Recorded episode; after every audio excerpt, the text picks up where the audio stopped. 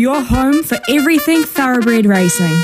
Visit loveracing.nz, racing's biggest fan. One of those uh, fans too is uh, Louis Herman Watt, and uh, as I said, Louis, it's uh, in your backyard today. It is, and they're there again this weekend. Uh, Riccarton on the turf on Saturday. Nice race meet, but today they're on the synthetic, and I've got a couple for us. Um, yesterday, Smithy, like after I was eyeballed by that texter, I I really found a couple of lengths on the turn actually, and I'm quite proud of myself. Mm. I, because yesterday we delivered again. Rocket Lad, I know the 320 opening was lovely. We missed that, but I tipped out at 270. Well, it closed at two dollars, and it just it just won, didn't it? So good good result. And I, with that, I'm I'm a horse that's won recently. I, have remembered that winning feeling, and I've got confidence. And I got confidence around a Te Akau two year a three year old.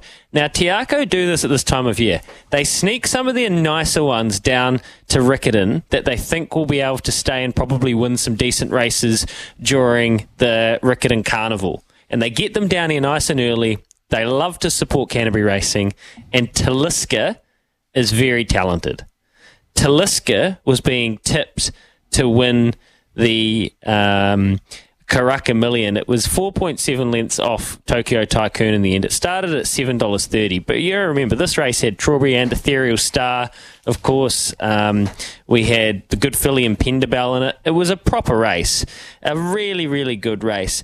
He did get rolled next start by Chantilly Lace at Wanganui. But again, he started a dollar ten. Like he's the market loves this guy. He's a nice horse, and I think he should be able to um, handle this field today and race three at Riccarton. And I think he'll kick on, knowing how they like to do their work. Especially Mark Walker. He did this last year. He snuck some down there.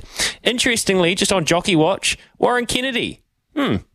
I don't know if I've seen Warren Kennedy at Riccarton. He must have at some stage, but he's come down. He's he's just got a clearly he's just starting to find some work ahead of that carnival, I'd say, and he's teamed up with the Pitmans. But I, I like him on more than words. Race six for the Parsons.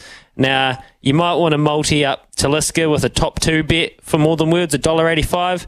That wouldn't be a bad profit. That would get you a, $3.33 multi. There's a couple of threats in the race, namely Bird at Scooter, but I think more than words will go a big race in Taliska. I think it's a, he's right on price at $1.80, but I wouldn't be, be surprised to see him get crushed in knowing how these markets tend to work with Te runners in the south. I would not be surprised. I would not be surprised if Warren Kennedy is right up there in the Jockey Premiership this year if he goes looking for work around the country, uh, I would I wouldn't mind betting that he's to the fore and a real threat to the likes of Michael McNab this time around. Uh, we'll watch that with uh, interest. It's ten thirty six here on SENZ, and when we come back, we'll have a bulletin uh, with our very own Sam Ackerman.